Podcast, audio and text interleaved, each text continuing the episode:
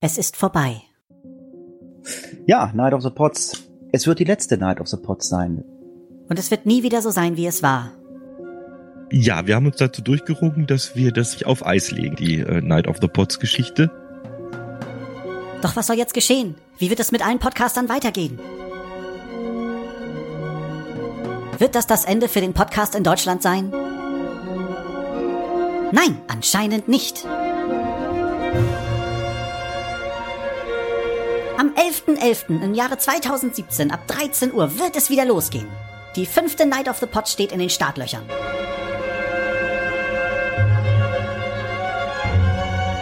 Anmeldefrist ist bis zum 4. November, wo sich alle Podcaster, die wollen, anmelden können. Vorausgesetzt, es ist genug Platz im Terminplan.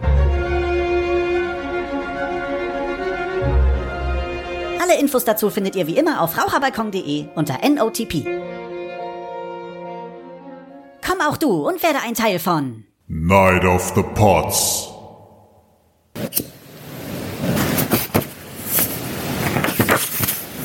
König. Bube. Dame.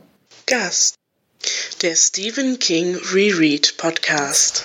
Hallo und herzlich willkommen zu einer neuen Spezial-Sonderfolge des König Bube Dame Gast Podcast. Wir haben heute eine Einladung vom Raucherbalkon bekommen, an der Night of the Pots mitzuwirken. Und das wollen wir auch tun. Und wir wollen diesmal leider ohne Gast mit euch über eine sehr kuriose kleine Kurzgeschichte reden. Kleine Spoiler vorweg, es wird diesmal nicht ganz so schlimm wie bei der Aufnahme fürs Podstock, aber ich hoffe, ihr habt trotzdem euren Spaß daran. Und damit begrüße ich meine beiden Mitpodcaster, nämlich den Jonas. Hallo. Und den Flo. Hallo Dela. Ja, wir wollen heute über die Kurzgeschichte Die Nacht des Tigers reden.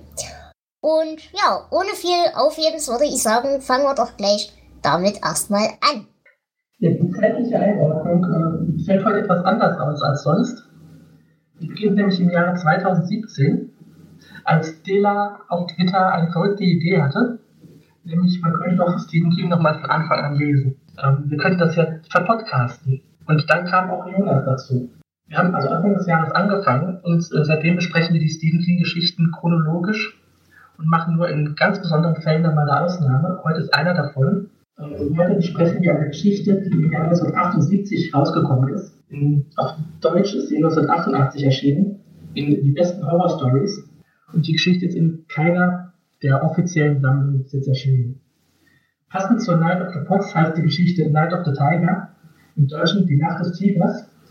Und Jonas wird uns, glaube ich, jetzt mal erzählen, worum es in dieser Geschichte geht. Ja, in der Geschichte geht es äh, darum, dass der äh, Ich-Erzähler Eddie Johnston in einem Zirkus arbeitet als Helfer. Und dort arbeitet auch ein übellauniger Raubkatzendompteur namens Mr. Intrasil.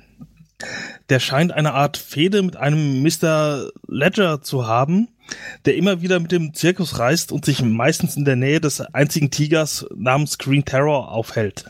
Während eines aufziehenden Tornados kommt es schließlich zum Showdown zwischen den zwei Kontrahenten und Ledger lässt den Tiger auf Intersil los. Bevor der Kampf losgeht, fällt aber dann Eddie als Beobachter in Ohnmacht. Als er wieder wach wird, äh, bekommt er erzählt, dass Mr. Intrasil vermisst wird. Auffällig ist jedoch, dass die Leichen von zwei Tigern gefunden wurden. Und der Unbekannte von diesen Tigern hat eine große Narbe im Nacken, genau wie Mr. Intrasil eine hatte. Und das war's eigentlich auch schon. Ja, ihr merkt, äh, inhaltlich ist die Geschichte jetzt nicht unbedingt so berauschend. Es gibt diesmal keine Bleistifte, die in irgendwelche Löcher geschoben werden. Aber ich fand sie eigentlich trotzdem ganz hübsch. Und deswegen würde ich sagen, reden wir doch jetzt ein bisschen im Detail über die ganze Geschichte. Bevor wir aber weiterreden, für unsere Hörer, die uns noch nicht unbedingt kennen, äh, eine kleine Warnung vorweg. Wer sich wundert, dass Flo ein bisschen kratzelig und weit weg klingt, äh, das ist ein Insider-Gag im König Bube Dame Gast Podcast. Denn Flo lebt in der Wildnis. Vielleicht gibt es da ja auch Tiger, man weiß es nicht genau. Aber er wohnt mitten im Nichts und mit Internet ist da nicht so wer schon auf dem Podstock war, der hat das erlebt, wie da das Internet sich gestaltet. Also bitte verzeiht uns das, wir können es nicht ändern. Gut, dann würde ich sagen, reden wir an der Stelle wirklich über die Geschichte. Äh, was fandet ihr denn, ja, wie fandet ihr das Ganze generell? Was hat euch daran begeistert? Was hat euch Hört vielleicht sogar, was fandet ihr schön? Also ich mochte, dass es kurz war. Die Geschichte hat ja wirklich knapp 20 Seiten nur.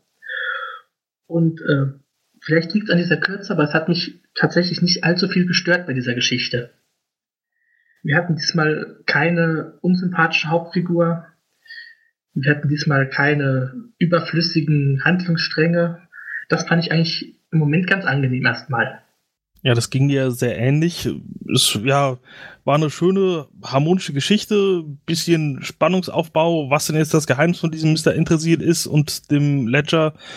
Und ja, eine nette Auflösung am Ende war rund. Nicht sonderlich spannend, aber äh, okay. Was haltet ihr denn von den Charakteren, die wir gekriegt haben? Also der Ich-Erzähler bleibt ja verhältnismäßig blass und nichtssagend. Der hat auch keine allzu großen ja, Eckpunkte, an denen man ihn definieren könnte.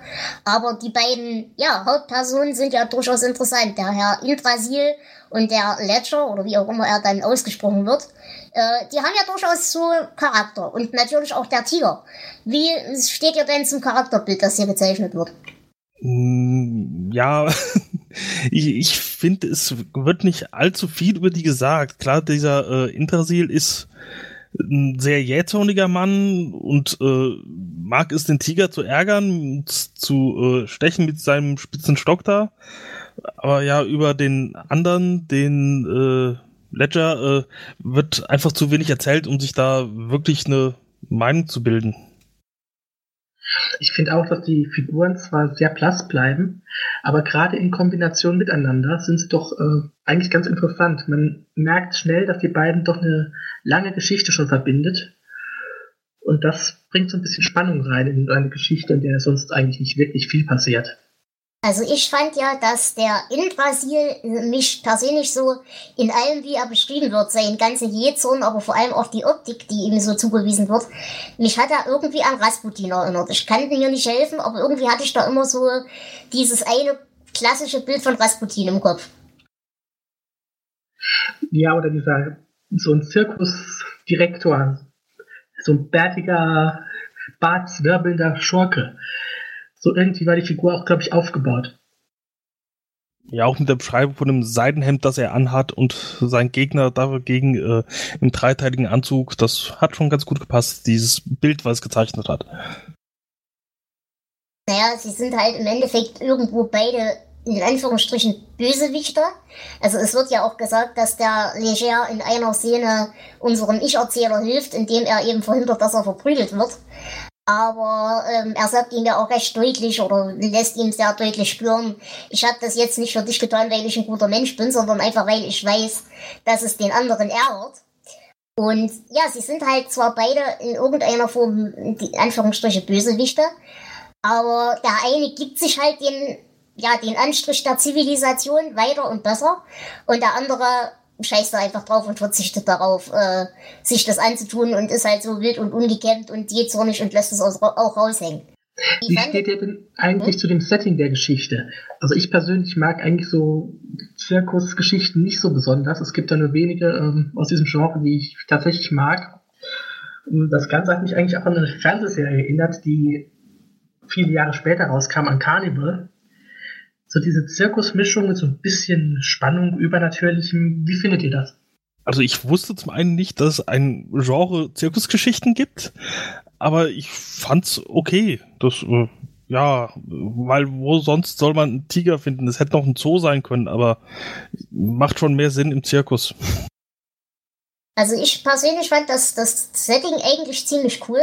Äh, du hast schon recht, Karneval persönlich habe ich noch nicht gesehen, kann ich nicht mitreden. Aber mich hat die ganze Szenerie so ein bisschen an die American Horror Story Freak Show Staffel erinnert.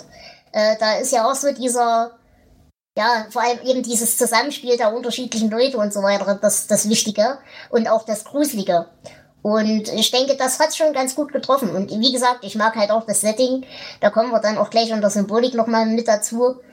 Aber ich fand das eigentlich ein echt gutes Setting. Vor allem eben auch die ganze zusätzliche Beschreibung von Wetterelementen und diesen Dingen. Die fand ich, glaube ich, in der Geschichte auch ein sehr wichtiges und sehr deutliches Element, was viel zur Atmosphäre beigetragen hat. Ich finde, dass gerade dieses Wetterelement und die Umgebung dem Ganzen sogar so ein bisschen Western-Flair verleiht. Also wir haben diese, diese extreme Hitzewelle und wir haben so die Beschreibung der verschiedenen Ortschaften. Das wirkt alles nicht modern, sondern ähm, ja tatsächlich so ein bisschen wildwestmäßig. Und das fand ich eigentlich auch ziemlich interessant. Also hat mir gut gefallen. Ja, das stimmt. Das Westernartige, ich finde, das kommt auch dadurch nochmal gut raus, dass sie ja scheinbar mit dem Zug weiterreisen. Und den gab es ja damals auch. Und doch, das ist nett. Naja, vor allem nicht mal unbedingt Western, sondern ich würde einfach sagen, dadurch gibst du dem Ganzen eine relativ zeitlose und relativ aus der, aus der Welt gefallenen Anstrich. Denn äh, diese, es geht ja darum, dass das eben in Anführungsstrichen eine kleine Parallelgesellschaft ist, die so ein bisschen für sich steht und vor sich hin existiert. Und die ist halt relativ zeitunabhängig immer noch gleich. Also, äh, keine Ahnung, ich habe jetzt seit mehreren Jahren nichts mehr mit so Sachen zu tun, aber ich kannte zum Beispiel mal jemanden, der eben wirklich so einer, so einer wandernden Zirkustruppe dazugehörig war. Und soweit ich das weiß, dass die mit den Zügen, mit Güterzügen dann den Kran da transportieren und so weiter. Ich glaube, das ist bis heute nicht ganz selten. Also das ist halt wirklich eine Sache, die Geschichte funktioniert 1900 und die würde heute genauso funktionieren. Na, ob sie heute noch genauso funktionieren würde, ich würde sagen in den 80ern, vielleicht ein bisschen in die 90er rein. Mittlerweile verändert sich die Gesellschaft doch ziemlich, dass es, glaube ich, nicht mehr ganz so gehen würde. Aber im Großen und Ganzen stimme ich dir zu. Naja, in allererster Linie hätten wir jetzt ein paar mehr Peter-Idioten, die sich da äh, gut teilweise zu Recht sicherlich gegen die Haltungsbedingungen verwehren. Da bin ich auch kein großer Freund davon. Aber ich denke, so generell das Setting ist immer noch dasselbe. Die Probleme sind immer noch die gleichen. Wenn es anfängt zu gewittern und der Blitz in dein Zirkuszelt einschlägt, hast du halt einen Zappen. Äh, also ich denke, da, das ist schon relativ unabhängig und kann so, ja, so bleiben. Und auch die Konflikte, die die Leute halt in sich tragen, mit sich tragen, die sind ja auch relativ zeitlos. Zum Beispiel haben wir hier auch wieder den klassischen, äh, ja, den klassischen Vaterkomplex, denn es wird unter anderem der eine Satz gesagt, äh, ja, so sinngemäß, äh, der Vater konnte einen anschreien, dass man vor Scham und Angst im Boden versinken wollte und so weiter und so fort. Und auch diese, diese Vaterkonflikte und so weiter, die haben wir ja öfters mal, die haben, glaube ich, Menschen auch heute noch oftmals ist es in solchen Geschichten auch so, dass eben dieser Zirkuschef oder so höher gestellte Figuren auch irgendwie eine Vaterfigur für die anderen Anwesenden sind. Ähm, das sehe ich in dieser Geschichte jetzt zwar weniger, aber teilweise könnte man es doch hineininterpretieren, dass das Ganze doch eine ähm, ja, ziemlich gewalttätige Familienbeziehung auch ist unter diesen ganzen Karnevalsleuten. Genau, der Satz, den ich gesucht habe, heißt, äh, der Vater, der einen so eiskalt fertig machen konnte, dass man am Schluss nur zitterte vor Scham und Entsetzen. Und diese Szene wird halt beschrieben, nachdem eben Mr. Intrasil unseren Ich-Erzähler eben zusammengeschossen hat und verprügeln wollte. Also ich denke, diese Familienbeziehung, diese, diese Gefühlte, die ist ja schon zum großen Teil mit drin. Ja, das kann ich so bestätigen. Sehe ich sehr ähnlich. Und vor allem eben auch diese ganze Geschichte, äh, der Konflikt zwischen Intrasil und Leger, der wird ja durchaus auch so angedeutet, ja, wir hätten auch kooperieren können, aber er hat den Hals nicht voll gekriegt und so weiter und so fort. Ähm, das ist zwar alles gefärbt und nur die Sicht von Brasil, aber auch das ist natürlich ein Konflikt, der, glaube ich, bis heute besteht, dass Menschen, die vielleicht mal irgendwann in einer professionellen Geschäftsbeziehung standen, sich plötzlich so aneinander rauschen, dass da eine lebenslange Feindschaft draus wird. Ja, ich, stimmt. Ich habe äh, ganz vergessen, dass da ja auch stand, dass die äh, mal zusammengearbeitet haben. Aber ich glaube, nur wenn man sich mal wirklich gut verstanden hat, kann man sich dann auch am Ende richtig hassen. Ich weiß nicht, ob das anders geht. Würde ich zustimmen, ja. Naja, es wird wahrscheinlich auch anders gehen, aber ähm, so richtig innig gehasst, da passt das schon besser, ja. Ja, für persönlichen Hass braucht man ja auch eine persönliche Beziehung. Und ja, das äh, weil ansonsten sind einem andere Leute im Zweifelsfall einfach egal. Sehe ich zumindest so. Und was ich halt auch noch schön fand hier, ähm, ist, wie gesagt, ich habe ja schon erwähnt, Mr. Indrasil ist für mich so ein bisschen Rasputin, also er hat durchaus ein Gesicht. Leger dagegen bleibt für mich ein Mann, äh, ein Man in Black. Und ich glaube, das ist auch genau der, der Sinn. Also das soll ja genau das widerspiegeln, dass der völlig gesichtslos bleibt und völlig diffus und nicht zu fassen. Wir reden hier über diese zwei Figuren jetzt schon eine ganze Zeit und äh, haben noch kein Wort über die eigentliche Hauptfigur Andy verloren. Gibt es aber überhaupt irgendwas zu sagen oder dient der wirklich nur dazu, uns die Geschichte zu erzählen? Ich glaube, er ist wirklich nur das Medium, das äh, erzählen soll, was passiert ist. Das genug Nichtwissen auch hat, äh, um Sachen mysteriöser erscheinen zu lassen. Ja, also da stimme ich auch zu. Für mich ist der völlig egal und einfach nur der Zeuge, der uns halt die Geschichte erzählen kann. Äh, und der sich da vielleicht eine Theorie denkt, die, die wir ja als Leser nicht aussprechen können. Also mir hätte es auch gereicht, wenn die Geschichte einen, einen einfachen Erzähler gehabt hätte. Ich hätte jetzt keinen Ich-Erzähler gebraucht. Äh, die Figur ist vollkommen, ja, überflüssig in meinen Augen. Und ähm, der Tiger, wie steht ihr denn zum Tiger? Ich finde den ja ganz hübsch dargestellt. Eben diese, diese Intelligenz, diese Wildheit, diese Aggression, die aber unterdrückt wird bis zu dem Zeitpunkt, wo es sinnvoll ist, äh, die fand ich ganz hübsch. Wie steht ihr dazu? Ja, der ist halt eine äh, typische Katze, sag ich mal, hat den ganz eigenen Willen, äh, lässt sich auch äh, wenig beeinflussen von Intrasil und äh, ja, spielt ihm aber auch äh, Streiche, was man jetzt von persönlichen, äh, von normalen Katzen nicht so kennt. Hast du eine Ahnung? Katzen sind bösartig. Vor allem sind Katzen überlegen. Nein, bösartig. Und überlegen. Das Bösartig spreche ich ihnen ja nicht ab. Na gut, dann würde ich sagen, ähm, was ich an der Stelle noch sagen wollte, was ich auch hübsch fand, die Kurzgeschichte hat ein paar schöne Wortspiele. Also so in der Art, ich hatte Angst. Das gebe ich ganz mutig zu. Das fand ich auch ganz hübsch. Das macht er eigentlich relativ selten in den anderen Geschichten. Jetzt hast du mir mein Zitat geklaut. Entschuldigung. Kein Problem. Ähm, reden wir noch mal ganz kurz über das Ende. Weil ich finde das Ende fürchterlich inkonsistent. Wir haben hier irgendwie das Problem, dass King sich nicht unterscheiden konnte, ob das jetzt eine Mind-Control-Geschichte wird oder ob es eine Seelenwanderer-Geschichte wird. Äh, der Satz, der hier genannt wird, wenn ein Mensch und ein Tier in derselben Schale leben, entscheiden die Instinkte über die äußerste Gestalt. Und wenn Green Tower, also der Tiger, leger ist, wie können dann vorher Mann und Tiger nebeneinander stehen? Und wenn Indrasil der andere Tiger ist, wie er durch diese Narbe angedeutet wird, dann macht diese ganze Verwandlungsszene mit dem Pilzhut wiederum keinen Sinn. Oder ist das vielleicht ein Übersetzungsfehler? Was haltet ihr davon?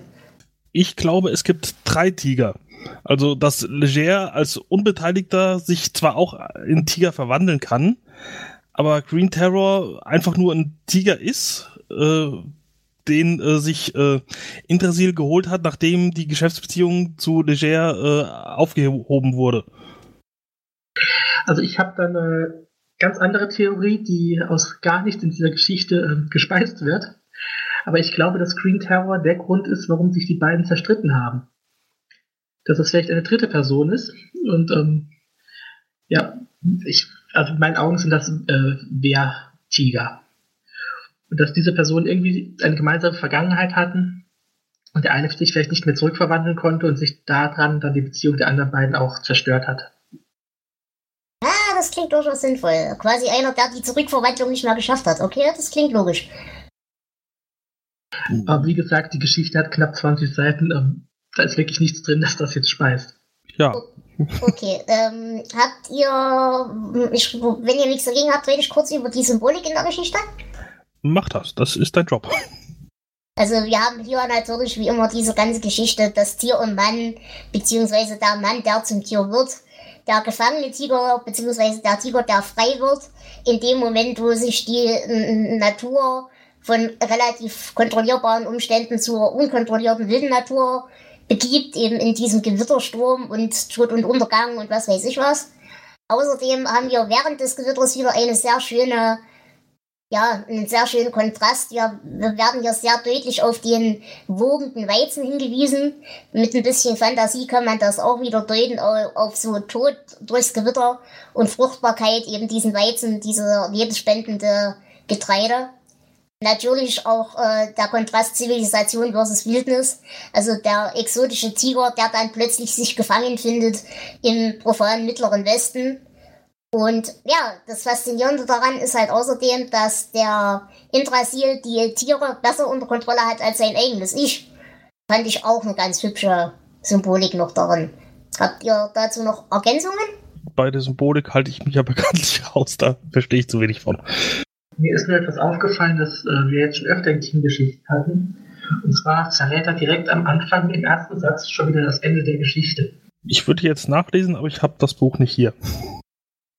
Ähm, an der Stelle vielleicht auch nochmal ein kurzer Hinweis. Äh, diese ganze Geschichte mit Seelenwandler und ähm, ja, Tieren und Menschen, die zu Tieren werden und so weiter und so fort. Da gibt es auch eine sehr hübsche Buffy-Folge dazu. Äh, die müsste in der ersten oder zweiten Staffel sein. Da geht es eben um jenen, die in, ja, Menschen eben besitzen, besessen haben, wie auch immer. Und wer sich dafür interessiert, der kann entweder Buffy gucken oder den Podcast Once More with Feeling. Die haben dazu auch eine Folge aufgenommen, äh, hört da mal rein. Das ist im Prinzip dieselbe Geschichte, nur etwas anders aufgezogen. Das ist eine der ersten Folgen, sowohl vom Podcast als auch von Buffy äh, in der ersten Staffel. Gut, dann bleibt mir eigentlich nur noch erstmal euch um eure Zitate zu betten, wenn ihr welche habt. Ich habe keins mehr. Ich auch nicht.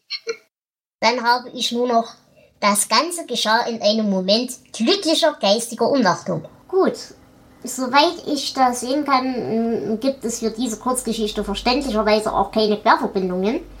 Und deswegen bleibt jetzt die Frage, Flo, gibt es denn für diese Geschichte Verwertungen? Nein, es gibt keine Verfilmung, es gibt kein Hörbuch, es gibt kein Musical, gar nichts zu dieser Geschichte.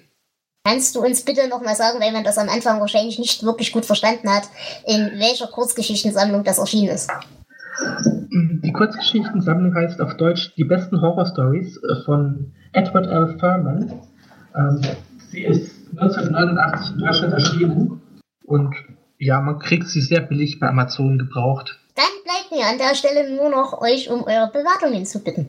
Ja, ich habe mich ganz gut unterhalten gefühlt, war seichte Literatur, schnell gelesen, nicht sehr tiefgehend. Ich gebe 13 Punkte. Ich war beim ersten Lesen nicht so begeistert. Ich habe die Geschichte heute Morgen nochmal gelesen und da hat es mir schon ein ganzes Stück besser gefallen. Ähm, trotz allem ist sie jetzt kein absolutes Meisterwerk, aber ich gebe 10 Punkte. Ja, ich werde euch da ein kleines bisschen toppen. Ich habe 16 Punkte von 19 Punkten gegeben, denn ich fand sowohl die Symbolik ganz hübsch, also auf 20 Seiten muss man das erstmal schaffen. Und ich fand halt wirklich diese Beschreibung vor allem des Wetters sehr schön, was dem Ganzen echt eine neue Ebene gegeben hat. Man hat es wirklich gefühlt, wie kalt es ist während des Gewitters, während da die Welt untergeht. Man hat den Regen gespürt, man hat das Krachbumm gehört, man hat den Wind gespürt und vor allem man hat halt vorher auch die Hitze gespürt und die ja, die Hitze und vor allem die Reizbarkeit, die damit einhergeht, sowohl bei Menschen als auch bei Tieren. Und von daher fand ich das wirklich eine sehr dichte Kurzgeschichte. Und ja, die Grundidee finde ich halt auch echt hübsch und durchaus nachvollziehbar. Bloß wie gesagt, mir war halt das Ende ein bisschen ja, zu inkonsistent. Er hat sich da nicht so richtig einigen können, auf was er hinaus will. Aber wie gesagt, ich fand die Kurzgeschichte sehr schön, hat mir sehr viel Spaß gemacht beim Lesen und man ist von King Kurzgeschichten schon viel Schlimmeres gewöhnt. Ja, ich glaube, da hast du recht. Also wir hatten definitiv schon einige, die erheblich schlechter waren. Das gehört tatsächlich zu dem, was lesbarer ist. Gut, dann würde ich sagen, haben wir das, äh, diese Kurzgeschichte im eigentlichen Sinne auch relativ gut abgeschlossen. Wie gesagt, wir empfehlen euch die Buffy-Folge von Once More with Feeling. Und äh, ja, natürlich könnt ihr euch gerne auch die Kurzgeschichte holen. Die anderen Kurzgeschichten in der Sammlung sind auch teilweise gar nicht mal so schlecht. Kostet auch, glaube ich, heutzutage nicht mal allzu viel. Kann man mal reinlesen. Ähm, ansonsten ein kleines bisschen Hausmeisterei noch, bevor die ganze Sache jetzt zu Ende ist. Wir sind mit beim Pottwichteln und wer auch immer uns bewichteln wird, der kann sich gerne bei uns melden, wenn er in irgendeiner Form Quellen braucht und so weiter. Ihr könnt dann natürlich auch gerne einen Mittelsmann dazwischen setzen, wenn ihr nicht wollt, dass wir wissen, wer ihr seid. Aber wir geben euch gerne immer alle Quellen, die ihr braucht, wenn ihr irgendwas braucht. Ob das Bücher sind oder andere Listen oder sowas. Na, also meldet euch bei uns. Dann danken wir dem Raucherbalkon und dem ganzen Team drumherum für diese Chance, bei der Night of the Pots dabei zu sein. Und ja, das war's von uns an dieser Stelle und wir würden dann das Wort auch wieder übergeben. Dann melde ich mich mal gerne. Hier ist der Oberman. Grüßt euch alle zusammen. Hallo Dela, hallo Flo, hallo Jonas. Hallo. Hallo Christian. Ja, ist doch super gelaufen. Ich wollte äh, gleich mal zu äh, der Gelegenheit noch sagen, dass es sich sehr lohnt, äh, Gast bei euch zu sein. Also wer auch immer Lust dazu hat, äh, man muss nicht Literaturpapst oder so äh, sein dafür. Äh, man wird da von euch richtig toll aufgefangen. Man wird rechtzeitig dran erinnert, das Buch zu lesen. Dann kann man das tun. Man kriegt auch eventuell die Quellen von der Dela dazu geschickt. Und ähm, ja, und in der Sendung, da passiert auch nichts. Man merkt ja, ihr drei habt da wirklich Ahnung von. Und als Gast kann man sich da so schön dazwischen kuscheln und, und mitreden. Also Werbung für alle, wenn ihr noch Gäste sein wollt, äh, macht das. Dela, vielleicht magst du auch noch mal was sagen dazu. Ja, sehr gerne. Also äh, wir haben eine Leseliste, die findet ihr auf unserer Homepage auf äh, kbdg cast.de. Ähm, da findet ihr die Leseliste und alles, was da noch nicht durchgestrichen ist, hat noch keinen Gast. Wir würden uns jederzeit freuen, wenn ihr euch da äh, entscheiden würdet mitzumachen. Ihr müsst uns einfach nur anschreiben, entweder mich per Twitter oder auf den Twitter-Account des Podcastes. Ihr könnt uns jederzeit erreichen und wir würden euch dann, wie gesagt, entweder die Technik zur Verfügung stellen, wenn ihr keine habt. Ihr braucht nur ein Headset oder äh, die Bücher eben zur Verfügung stellen, wenn ihr sie braucht. Alle diese Dinge. Und dann könnt ihr euch einfach zu uns kuscheln und wir reden über Bücher. Ahnung haben wir selber nicht. Wir reden einfach so, wie es uns gewachsen ist. Ihr müsst auch nicht viel King-Vorerfahrung haben. Ihr kommt einfach dazu, wenn ihr Lust habt. Und ja, wie gesagt, wir würden uns freuen. Und vor allem, wir würden uns auch freuen, wenn Gästinnen dabei sind. Denn da ist unser Anteil noch relativ niedrig und wir würden das gern ändern. Also, liebe Damen, wenn ihr uns hört und Lust habt, King zu lesen und mitzumachen, ihr seid jederzeit gerne eingeladen. Na prima, das hört sich doch gut an. Ja, dann würde ich euch äh, verabschieden. Vielen Dank, dass ihr äh, mitgemacht habt und wünsche euch für euren Podcast alles äh, weitere und äh, Gute, dass äh, auch der Raucherbalkon hier eine schöne Werbung war. Ihr wollt euch vielleicht auch nochmal verabschieden von allen Zuhörern. Ja, wir danken euch auch, wie gesagt, fürs Zuhören und vor allem, wie gesagt, wir danken euch vom Braucherbalkon für diese schöne Aktion. Wir hoffen, es hören ganz viele Leute mit zu und es machen vielleicht auch bei der nächsten Aktion wieder viele Leute mit. Es hat sehr viel Spaß gemacht und ich danke euch, liebe Zuhörer, und ich danke meinen beiden Mitpostcastern, nämlich dem Flo. Dem kann ich mich nur anschließen. Vielen Dank. Und dem Jonas. Auch von mir vielen Dank und tschüss. In diesem Sinne, ciao, ciao.